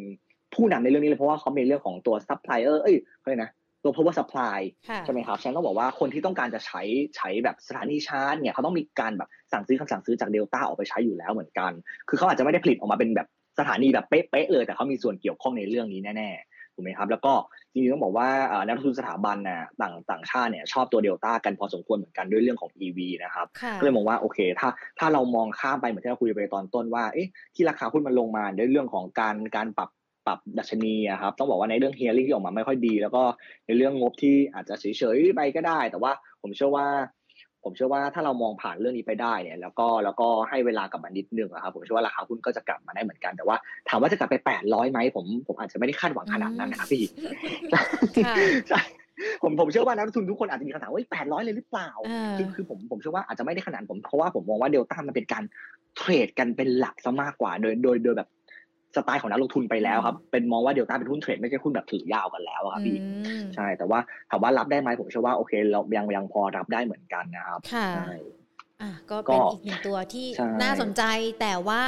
ระมัดระวังในการเล่นอาจจะขอใช้คำนี้เลยนะ เพราะว่าด้วยราคาที่มันผันผวนมาแล้วก็จาก 800 กว่ามา 400 กว่านี้ก็ก็ก็เยอะพอสมควร ใช่ใช่ครับ แล้วก็ตัวอื่นๆอ่าตัวตัวถัดมาแล้วกันครับพี่หญิงคือตัวนี้มันเยอะมากจริงผมผมพูดพูดเป็นเซตเลยก็ได้ครับ ถ้าถ้าเซตเนี้ยอย่างสันนิชาเนี่ยก็จะมีพวกแบบอ่าอย่างปตทใช่ไหมที่เป็น OR แล้วกันผมใช้เป็น OR อย่างบางจากใช่ไหมครับ อย่าง CPO ด้วยก็ได้ครับสามตัวนี้แล้วกัน เราจะเห็นว่าเอ่ออย่าง OR กับบางจากเนี่ยก็คือปั๊มปั๊มทั้งคู่ถูกไหมครับ ก็คือจริงๆก็บอกว่า เขาก็บอกเลยว่าเขาจะต้องเร่งในการติดตั้งสถานีชาร์จอยู่แล้วถูกไหมครับ แล้วก็อย่าง CPO ก็เหมือนกัน ก็เริ่มมีเห็นแบบมีสถานีชาร์จตามเซเว่นบางแห่งนะครับ ก็บอกว่าพวกนี้เขาเป็นเป็นสิ่งที่ที่เป็นกระแสจริง ๆ ถ้าถามว่าในระยะสั้นของพวกนี้เราก็รู้กันอยู่แล้วว่าทุกทั้ง 3 บริษัทเนี่ยได้รับผลกระทบจากโควิด แต่ว่าที่เราคุยกันวันนี้เราคุยเรื่อง EV ซึ่งมันเป็นธีมในระยะยาวอยู่แล้วถูกไหมครับ แต่ว่าถ้าเรามองใน short term นิดนึงก่อนแล้วกันไตรมาสสี่หมดโควิดแล้ว ทุกอย่างก็น่าจะฟื้นตัว อ่าพอเศรษฐกิจมันดีทุกอย่างฟื้นตัวคนกลับมาใช้ท่องเที่ยวมากขึ้นกลับมาจับจ่ายใช้สอยมากขึ้นสารตัวนี้ในระยะสั้นมันกลับมาได้แน่ๆแล้วก็ถ้าในระยะยาวในเรื่อง EV เนี่ยถ้าเขาติดตั้งสถานีชาร์จได้จริงอะโอเคผมผมผมก็แค่มี question นิดนึงในเรื่องของสถานีชาร์จนะครับว่าว่าเขาจะทำยังไงให้คนอะมาชาร์จที่เขาอ๋ออ่าติดตั้งใช่ได้แต่ต้องให้คนมาใช้บริการกันด้วย ใช่ใช่ครับค่ะพี่หญิงคือ คือถ้าเราเปรียบเทียบแล้วกันสมมติว่าสมมติว่า พี่หญิงใช้รถไฟฟ้าแล้วกันนะครับค่ะสมมติว่าพี่หญิงจะชาร์จเนี่ยทั้งๆที่เรากลับไปชาร์จที่บ้านได้ครับทำไมเราต้องไปชาร์จที่ปั๊มปตทอืมใช่ อันนี้มันเลยเป็นแบบเป็น question ที่ผมรู้สึกว่าเอ้ยเขาต้องเขาต้องหาลูกเล่นหรือวิธีอ่าแข่งแรงขันดึงนะดูดให้ค่ะใช่ครับ ให้มันให้มันดูน่าสนใจจริงๆ แล้วก็คือเรื่องความเร็วอะ มันเป็น question แน่ๆ แล้วว่าโอเคสมมติเราเติมน้ำมันปกติอืม5นาทีเสร็จ แต่สมมติค่ะเราไปชาร์จตามแบบ fast charge อย่างที่ผมเห็นเขาชาร์จชาร์จกันเนี่ยอะ20นาทีครึ่งชั่วโมงเสร็จใช่ไหมครับ มันก็ยังช้ากว่ากันอยู่ดี แต่ว่าอะอืมเราอารมณ์อร่วยก็ยังพอได้อยู่ แต่ผมว่าสิ่งที่ต้องแข่งจริงๆอะอาจจะเป็นเรื่องราคาหรือเปล่า ค่ะอ๋อใช่ ถ้าเราชาร์จที่บ้านอาจจะราคาหนึ่งแต่ถ้าเราไปชาร์จที่ปั๊มเอ้ยถูกกว่านะอะอาจจะเป็นแรงจูงใจให้เราไปก็ได้ อืม อันนี้ถูกไหมย้ำกันครับอีกรอบหนึ่งนะคะ ว่าเราคุยกันในหุ้นที่เกาะกระแส EV นะ ถึงแม้ว่าตอนนี้ความน่าสนใจในบางตัว อย่างเช่น OR เนี่ย มันอาจจะปรับตัวลดลงย่อลงย่อขึ้นกันอยู่อย่างนี้สร้างความวิตกกังวลให้กับนักลงทุน แต่ว่าถ้าพูดถึงเทรนด์เกาะกระแส EV เนี่ยมันก็น่าจะเติบโตได้ ใช่ใช่ครับอะคือแล้วค่ะเชิญเลยครัค่ะบคุณวัฒน์พี่หญิงค่ะพี่หญิงพี่หญิงเชิญพี่หญิงเชิญก่อนเลยครับ ไม่คือกำลังจะถามตัว OR นี่แหละเพราะว่าแน่นอนก่อนหน้านี้มัน หลาย ๆ คนตั้งความหวังไว้สูง แต่ตอนนี้ก็ดูเหมือนราคาจะลดลง แต่ก็คืออย่างที่บอกไปถ้ามองยาวไปเป็นเกาะกระแส EV ก็น่าจะโอเค คือคือผมมองว่า OR เนี่ยอะถ้าเรามองที่เกาะกระแส EV โอเคครับ แล้วก็มองว่าถ้าเรามองเชื่อมั่นว่าสุดท้ายแล้วเนี่ยเดี๋ยวการการท่องเที่ยวจะกลับมามากขึ้น การใช้น้ำมันจะกลับมาแบบมากขึ้นอืมถูกไหมครับพอหลังจากค่ะพ้นโควิดไป แล้วก็แต่คือสิ่งที่ OR เนี่ย ผมผมรอดูเขาอยู่มานานมากแล้วแต่เข้าตลาดเนี่ย คือเงินเนี่ยใช้ใช้สักทีเถอะครับอื ผมอยากบอกคำนี้มากเลยว่า ใช้เงินสักทีว่า คุณมีเงินอยู่ในมือเป็นหลักหมื่นหมื่นล้านนะครับ ถ้าคุณแบบลงทุนโอเค ไปล่าสุดซื้อร้านซูชิชื่ออะไรนะผมจำชื่อไม่ได้ละค่ะสักสักชื่อหนึ่งแล้วกันนะครับผมอ่าจำชื่อไม่ได้แต่เพียงแค่ว่าสำหรับตัวผมอะผมคุยกับเพื่อนๆอย่างเงี้ยผมรู้สึกว่ามันไม่ว้าวค่ะโอเค คือมันมันเอาอาจจะอาจจะดีจริงต่อไปละเราอาจจะเห็นในปั๊มน้ำมันปตทขายซูชิไปด้วยถูกไหมครับ แต่เพียงแค่ว่า เออ ถ้าเขาลงทุนอะไรที่มากกว่านี้เพิ่มสัดส่วนที่มันเป็นนอนออยเข้ามามากกว่านี้มันอาจจะทำให้ OR เนี่ยดูน่าสนใจมากกว่านี้หรือเปล่าอ๋อใช่เราก็ต้องเราก็คงต้องติดตามกันต่อไป แต่ถามว่าราคาหุ้นนะครับถ้าเราไปดูจริงๆคือราคาหุ้นน่ะมันไซด์เวย์ดาวน์ลงมาตลอดนะผมคือผมสงสารคนที่ยังไม่ขายเหมือนกันนะครับเอาเอาจริงค่ะเออก็มันเคยมีช่วงก็จังหวะที่ดีกว่านี้อ่าค่ะใช่ใช่ครับอีกคือเปิดมาวันแรก 34 บาทดีมากเลอืยมแต่ว่าณปัจจุบันเนี่ย26 บาท 25 เนี่ยค่ะคือมันอยู่ในกรอบดาวเทนไลน์แหละแต่ว่า ใครที่จะรับนะครับ ผมเชื่อว่าตรงเนี้ยเป็นจุดหนึ่งที่น่ารับเหมือนกัน เพราะผมเชื่อว่าทุกอย่างมันโดนรับรู้ไปในราคาหมดแล้วอืมแล้วต่อจากเนี้ยมีโอกาสที่จะฟื้นมากกว่าอยู่ที่ว่าฟื้นเร็วหรือฟื้นช้าแล้วบริษัทเนี่ยจะทำอะไรกับเงินทุนที่เขามีอยู่อันนั้นมากกว่าครับ จะทำให้ OR กลับมาน่าสนใจได้จริง ๆ หรือเปล่าใช่ครับพี่หญิงค่ะก็เลยบอกว่าถ้าแนวรับนะครับผมรู้ว่าพี่หญิงจะต้องต่อแน่เลย ก็แนวรับเนี่ย ผมมองว่าแถวๆ25บาท75เนี่ย ลองเสี่ยงรับก่อนหนึ่งไม้นะครับอาจจะผมใช้คำว่าลองเสี่ยงรับเลยนะครับค่ะใช่เพราะว่าผมคาดหวังที่ว่าโอเค ถ้าราคาหุ้นมีโอกาสที่จะรับตรงนี้แล้วเด้งขึ้นไปในกรอบเดิมตรงตรงกรอบของเขาประมาณแบบ 28 บาท5 28 บาท 50 หรือโชคดีขึ้นไปถึงประมาณเอ่อ30 บาทได้แล้วกัน ผมเชื่อว่าตรงเนี้ยเออมันก็เป็นแก็บให้เล่นได้เหมือนกัน แต่ทั้งนี้ทั้งนั้นก็ก็ต้องติดตามอย่างใกล้ชิดนิดนึงนะเพราะว่าถ้าหลุดตรงนี้ไปก็ก็อาจจะลงไปได้มากกว่านี้เหมือนกันครับอืมค่ะอะก็เป็นอีกหนึ่งคำแนะนำที่น่าสนใจนะคะ ในเรื่องของ OR ที่อาจจะมองทั้งในตัวของอุตสาหกรรม แล้วก็ธุรกิจของเขาด้วย เรามาครึ่งทางกันแล้วกับ EV นะคะ ที่จะเป็นชิ้นส่วนกับเอ่อสถานีชาร์จ ยังเหลือแบตเตอรี่กับแผงวงจรไฟฟ้า ทีเนี้ยเลยอยากจะชวนคุณผู้ชมนะที่ดู Market Today ของเรารวมไปถึงคุณวัดด้วยนะหญิงทำโพลขึ้นมาตอนนี้เลยเพื่อที่จะเอามาถามทุกๆคนหน่อยว่า ฟังกันมาเกือบครึ่งชั่วโมงแล้วเนี่ยมีความสนใจใน EV คามากน้อยแค่ไหนกันบ้าง มีสนใจมากเฉยๆ แล้วก็ไม่สนใจนะคะ คุณผู้ชมที่ดู Market Today ของเราทั้ง YouTube แล้วก็ Facebook ลองลองตอบคำถามกันดูหลังจากที่เราพูดคุยกันไปแล้วในส่วนของรถ EV คาด้วยเนาะแยกย่อยชัดเจนเลยว่า จะมีอุตสาหกรรมอะไรได้ประโยชน์กันบ้าง หรือว่าเทรนด์ในอนาคตเป็นอย่างไร สนใจมากเฉยๆ ไม่สนใจร่วมตอบคำถามในโพลกันได้ด้วยนะคะ แต่อย่างคุณวัดเนี่ยหญิงฟังมาแน่นอนสนใจแล้วก็พร้อมด้วย พร้อมที่จะซื้อด้วยใช่ใช่ใช่ครับอ่าได้ค่ะ คือผมเข้าใจนะว่าวันนี้เราเราอาจจะไม่ได้มาคุยในเรื่องของแบบหุ้นแบบจ๋าๆขนาดนั้นอ่าเนาะลงเราคือค่ะอาจจะอาจจะเบื่อได้แต่ผมรู้สึกว่าเออมันเป็นกระแสที่เป็นเป็นเป็นเมกะเทรนจริงๆที่มันไม่ใช่แค่ แค่นักลงทุนไทยที่สนใจนะแต่ว่าถ้าไปดูนักลงทุนต่างชาติเนี่ยเขาสนใจเรื่องนี้พอสมควรนะครับใช่ก็เลยมองว่าเออทีมนี้มันดูน่าสนใจผมก็เลยอยากจะเออใครฟังเรื่องนี้และชอบเนี่ยก็กดไลค์กดแชร์ให้พี่หญิงด้วยนะขอบคุณค่ะ คือจริง ๆ แล้วต่างประเทศเนี่ยเขาอาจจะมากันนานแล้วแหละแต่ของบ้านเราในขณะนี้ก็เริ่มที่จะพร้อมกันแล้วอาจจะเป็นเรื่องใหม่สำหรับในบ้านเราแต่ว่าแน่นอนในอนาคตมันก็จะเป็นเรื่องที่ดีที่ตอบโจทย์กันได้นะคะอามาในส่วนของแบตเตอรี่กันบ้างดีกว่าค่ะ เพราะว่าแบตเตอรี่นี่ก็หลากหลายเหมือนกันนะคะเพราะว่าหลากหลายบริษัทเลยก็มีตัวที่เราคุยกันไปแล้วด้วยเมื่อตอนต้นรายการด้วยหรือเปล่าใช่ครับ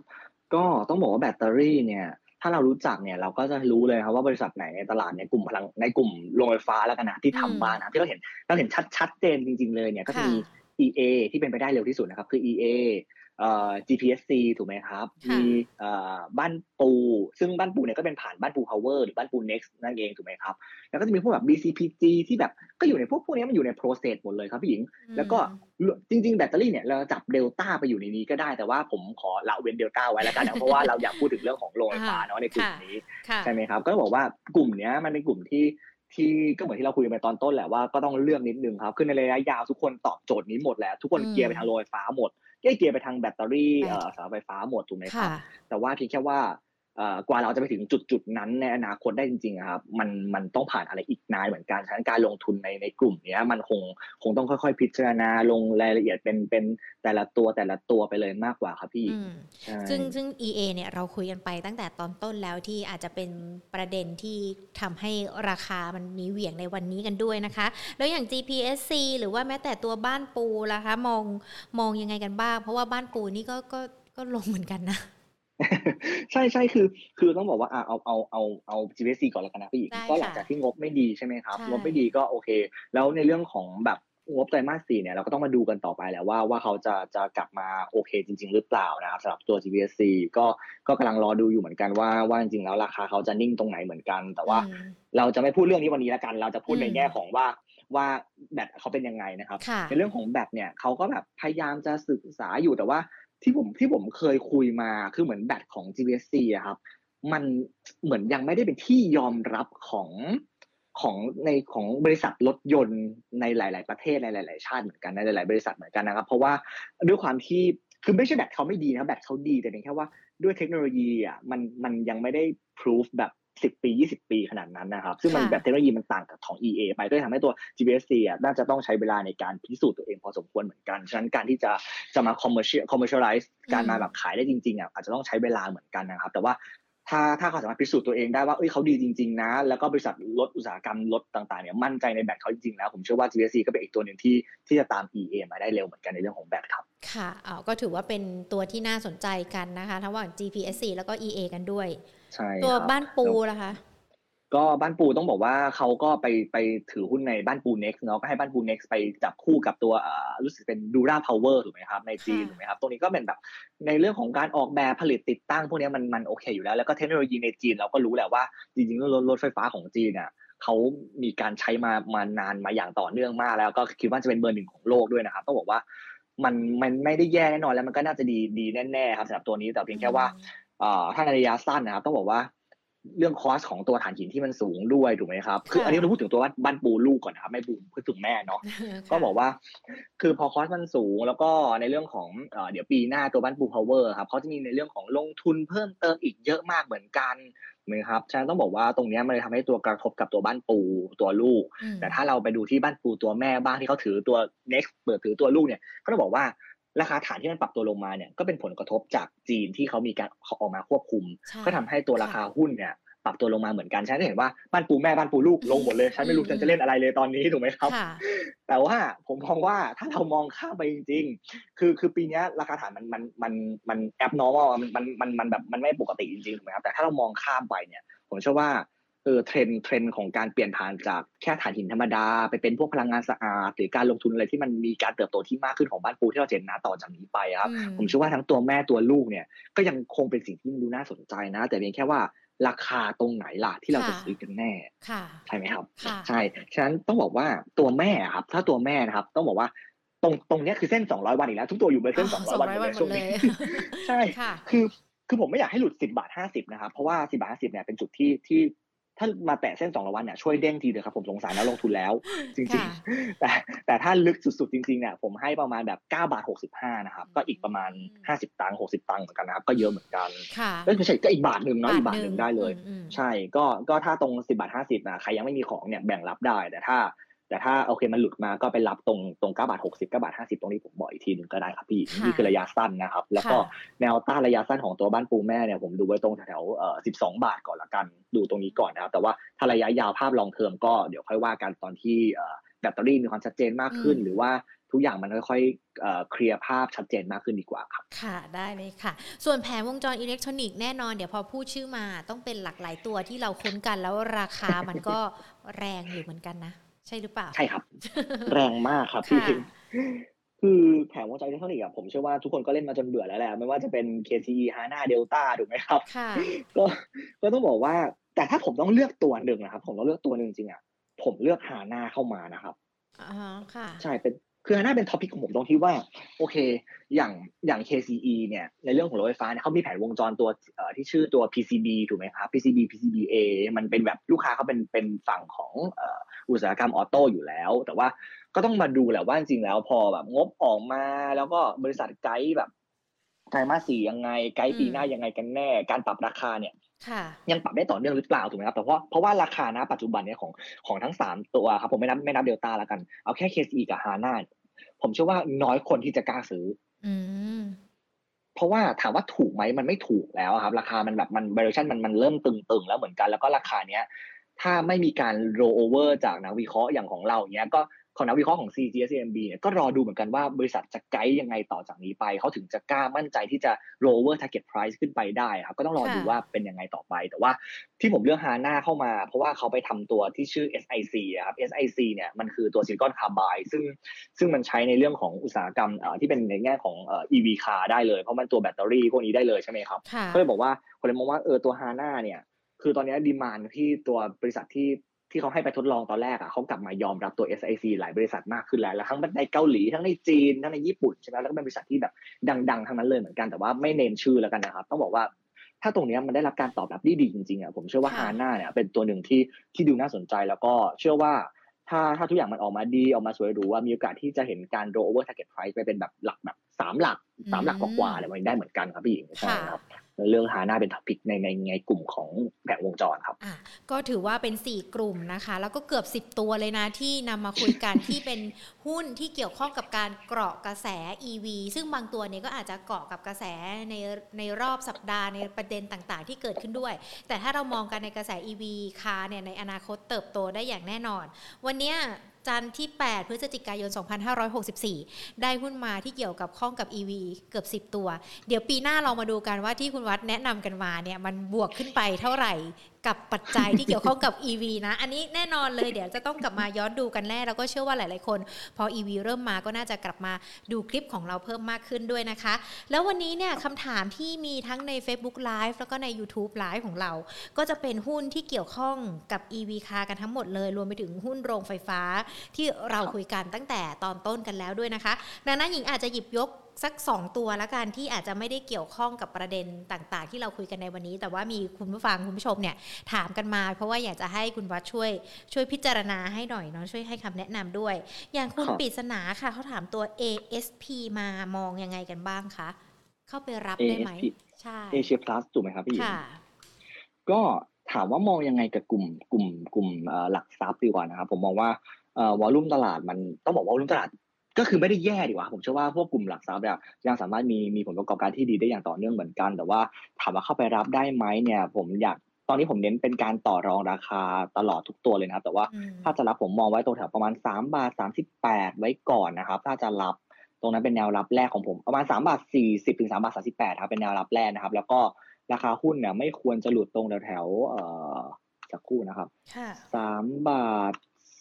สามสิบประมาณนี้ครับ แล้วก็ถ้าอืม rebound ได้เนี่ย ก็ลุ้นก่อนแนวแนวต้านแรกอาจจะเห็นประมาณแบบสามบาทหกสิบถึงสามบาทหกสิบสี่ก่อนถ้าโชคดีแรงๆหน่อยก็อาจจะเห็นประมาณสามบาทแปดสิบนะครับ แต่ว่าอย่างตัวพวกนี้ก็จะมีเรื่องของตัว dividend yield ที่ค่ะที่พอดูน่าสนใจก็ถ้าเกิดว่าใครต้องการจะเอา dividend yield ก็ดู Asia Plus ไว้ก็ไม่ได้เสียหายครับได้ค่ะ ขออีกตัวหนึ่งนะคะ คุณพีรพงษ์ถามมาอยากจะให้วิเคราะห์ตัว i t e l อะค่ะ โอเคไอเทลต้องบอกว่า จริง ๆ ตัวนี้ผมผมผมชอบชอบมากจริงจริงไอเทลต้องบอกว่าแล้ววันนี้ครับมันมี sentiment บวกในแง่ว่าเอ่อเขาได้เข้ามาเทรดในเซ็ตอินเด็กแล้วถูกไหมครับก็ต้องบอกว่าคือคือมันมันแทนที่จะบวกแต่ว่าราคาหุ้นไม่ไปไหนก็คงรับข่าวกันไปบ้างแล้ว แต่ว่าด้วยราคาหุ้นมันไซด์เวย์มาตลอดเนี่ยแต่ถ้าเราไปดูในเรื่องของงบที่จะประกาศเนี่ยผมเชื่อว่าน่าจะโตทั้ง Q1Q ทั้ง Year on Year ด้วยนะครับ แล้วก็ไตรมาส4เนี่ยน่าจะโตต่อเนื่อง เพราะว่าจะมีการส่งมอบงานเนี่ยพวก Tech Solution ต่างๆ เนี่ยให้ให้กับ ให้กับบริษัทต่างๆ เพิ่มมากขึ้นนะครับ แล้วก็ในปีนี้บริษัทก็ตั้งเป้าว่าจะโตให้ได้ประมาณแบบ 20-30%เลย ซึ่งบอกว่า ก็ต้องบอกว่างานในมือเขามีเยอะเหมือนกันทั้งงานเก่างานใหม่แล้วก็เดี๋ยวจะมีประมูลงานเพิ่มด้วยผมเชื่อว่าตรงนี้น่าจะช่วยผลักดันให้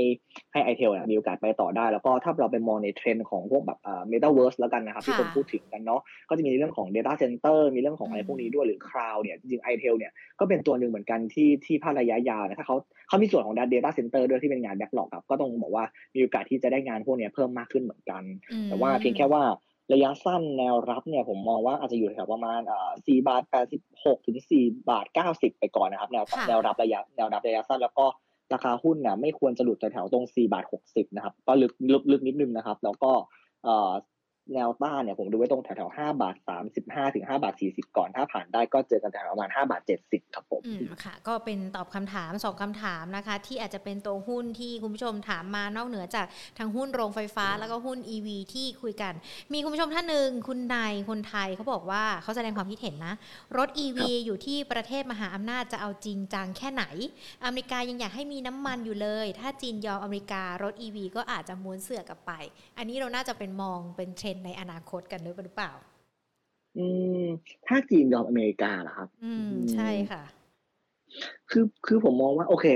ในแง่ของประเทศมหาอำนาจอะจะขนาดจะจะจริงจังขนาดไหนใช่ไหมครับ ผมผมมองว่าจริงๆแล้วต้องบอกว่าอย่างสหรัฐอะผมว่าเขาจริงจังมากพอสมควรโดยเฉพาะคุณไบเดนนะครับผมผมยกตัวอย่างเช่นละกันอ่าผมเปรียบเทียบในแง่ของตัวสถานีชาร์จแล้วกันนะครับ ตอนนี้อเมริกาหนึ่งสถานีอะต่อพื้นที่ประมาณ เกือบ 400 ตารางกิโลเมตรใช่ไหมครับ แต่เขาวางแผนเลยนะว่า อนาคตภายในแบบ 15 ปีข้างหน้าแล้วกัน จะมีประมาณแบบ 50 ตารางกิโลเมตรมีหนึ่งสถานีชาร์จแสดงว่าเขาต้องการจะกระจายสถานีชาร์จมากเหมือนกัน แล้วก็ถ้าเราไปดูในอย่างกฎหมายในบางรัฐอะครับตอนนี้อย่างอย่างแคลิฟอร์เนียเนี่ยสนับสนุนให้คนเนี่ยมีรถไฟฟ้าเพิ่มมากขึ้นอย่างอย่างอย่างมากเลยนะ ต้องการให้คนซื้อเขาถึงมีการออกมาตรการต่างๆ ออกมาสนับสนุนกระตุ้นมากเลยผมเลยบอกว่าเออจริง ๆ แล้วผมมองว่า ในต่างชาติเนี่ยสนับสนุนรถไฟฟ้ามาก แต่ผมว่าสิ่งที่เราสิ่งที่ผมกังวลแล้วกันผมรู้คนอื่นกังวลหรือเปล่าผมกังวลบ้านเรามากกว่าว่าเขาอะภาครัฐเนี่ย ไปสนับสนุนแต่ฝั่ง supply หรือเปล่าอ๋อใช่ คือเราสนับสนุนแบบ ถ้าพี่หญิงไปเห็นแบบเห็นตามข่าวเนาะภาครัฐก็จะสนับสนุนแบบว่าให้ BOI ต้องการมีรถยนต์แบบผลิตให้ได้แบบเจ็ดแสนคันในปีสามศูนย์อะไรก็ว่าไปใช่ไหมให้อะไรกี่ปีต้องการ ecosystem ต่าง ๆ ครับ แต่ว่า มีฝั่ง supply จริงอะ ถ้าคนไม่ซื้ออะจะทำยังไง สุดท้ายแล้วมันจะไม่เกิดในบ้านเรามากกว่าผมเลยมองว่า เออ ถ้าถ้าเขาอยากภาครัฐอยากให้มันเกิดในบ้านเราจริง ๆ ครับ ผมหวังว่านะครับ อย่างมอเตอร์เอ็กซ์โปรอบเนี้ย ผมหวังว่าเขาอะจะกระตุ้นอะไรออกมา อาจจะคล้ายๆ กับโครงการตอนรถคันแรกก็ได้ แต่เพียงแค่ว่ารอบนี้อาจจะกระตุ้นอะไรออกมาเป็นพิเศษนิดนึงให้เหมือนกับเฮ้ย คนที่อยากจะซื้อคือมอเตอร์เอ็กซ์โปมันไม่จัดมาปีหนึ่งแล้วใช่ไหมครับ ใครที่อยากจะซื้อรอบนี้ก็อาจจะชั่งใจแล้ว เฮ้ยฉันซื้อ EV คาร์ดีกว่าไหม เพราะว่าฉันมีแบบนโยบายภาครัฐมาช่วยเหลือ เพราะฉะนั้นตรงนี้เป็นสิ่งที่กังวล ผมกังวลไทยมากกว่าต่างชาติแน่นอน อ่าได้เลยค่ะ ก็ถือว่าครอบคลุมแล้วก็มีการแลกเปลี่ยนมุมมองความคิดเห็นกับในเรื่องของอนาคต EV ในบ้านเรากับต่างประเทศกันด้วยนะคะ วันนี้ขอบพระคุณคุณวัดมากๆเลยนะคะ ที่มาพูดคุยกันค่ะ ขอบคุณนะคะสวัสดีค่ะสวัสดีครับอ่าทักทายทุกๆทท่านเลยนะคะ ที่สอบถามมาไม่ว่าจะเป็นทั้งหุ้นกลุ่มโรงไฟฟ้า หรือว่าหุ้นที่เกี่ยวข้องกับ EV คาแน่นอนเราพูดคุยกันไปตั้งแต่ตอนต้นแล้วนะคะ ไม่ว่าจะเป็นทั้งเดลต้ากันกูล GPSC นะคะ ที่คุยกันหรือว่าแม้แต่ EA กันด้วยนะคะ แล้วก็ตอบคำถามทุกๆท่านทั้ง Facebook แล้วก็ YouTube กันด้วยนะคะ ส่วนโพที่บอกว่าคุณมีความสนใจ EV คามากน้อยแค่ไหนนะคะ สนใจมาก 68%เฉยๆ 23%แล้วก็ไม่สนใจ 8%ค่ะ อันนี้ก็ถือว่าเป็นการตอบแบบสอบถาม แล้วก็เป็นมุมมองเนาะเกี่ยวกับเรื่องที่เรานำมาคุยกันด้วยนะคะ ส่วนคุณผู้ชมทุกทุกท่านที่มาพูดคุยกันนะใน YouTube คุณหมอดูดวงจีน คุณพีรพงศ์นะคะ คุณมูมูคุณวรพัฒน์คุณกิติพงศ์คุณวนาคุณนายคุณไทยสิรินคุณประ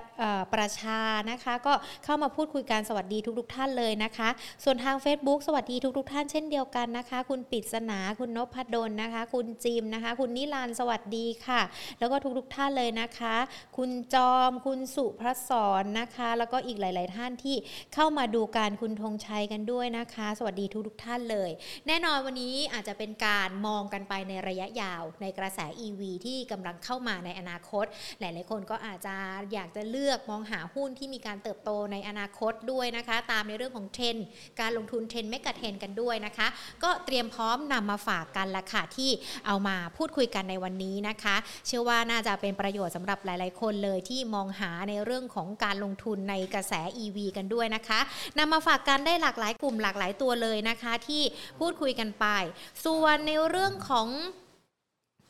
กิจกรรมนะคะ ที่วันนี้หญิงจะนำมาฝากกันอีกหนึ่งเรื่องกันดีกว่าค่ะ ใครเนี่ยที่ชอบแบบขับรถ ขับรถท่องเที่ยวนะคะ วันนี้มีกิจกรรมดีๆค่ะ จากทางด้านของนิตยสารแอดคิทเช่นนะคะ จัดกิจกรรมแอดคิทเช่นแลนลี่ค่ะ จัดขึ้นเป็นครั้งที่ 9 แล้ว แล้วปีนี้มาพร้อมกับคอนเซปต์ Happy Distance นะคะ เว้นระยะอย่างมีความสุข ท่องเที่ยวอย่างมีสีสันภายใต้การเว้นระยะอย่างปลอดภัย แต่สุขใจตลอดการเดินทางค่ะ เส้นทางนะคะก็คือกรุงเทพถึงโรงแรมอาวานีหัวหินรีสอร์ท2วัน 1 คืนนะคะ 20ถึง21 พฤศจิกายนค่ะ ในการเดินทางครั้งนี้นอกจากจะได้ความสนุกนะคะ ความที่เพลิดเพลินไปกับเส้นทางท่องเที่ยวของเราแล้ว ยังได้ทำบุญด้วยนะคะ กับกิจกรรม พี่อิ่มท้องน้องอิ่มด้วยค่ะ ก็จะมีการบริจาคเครื่องครัวนะคะ อาหารแล้วก็อุปกรณ์การเรียนให้กับโรงเรียนที่อยู่ระหว่างเส้นทางการจัดกิจกรรมด้วยนะคะ ใครที่สนใจสามารถสอบถามเบอร์โทรศัพท์กันได้นะคะ14126 ต่อ 1313 หรือว่า 1405 หรือว่าจะสแกน QR code นะคะ ที่ขึ้นอยู่ที่หน้าจอของเราที่กำลังไลฟ์กันอยู่นี้ได้เลยนะคะ ส่วน Market Today ของเราวันนี้หมดเวลาแล้วเดี๋ยวพรุ่งนี้นะคะบ่าย2กลับมาเจอกันค่ะ สวัสดีค่ะ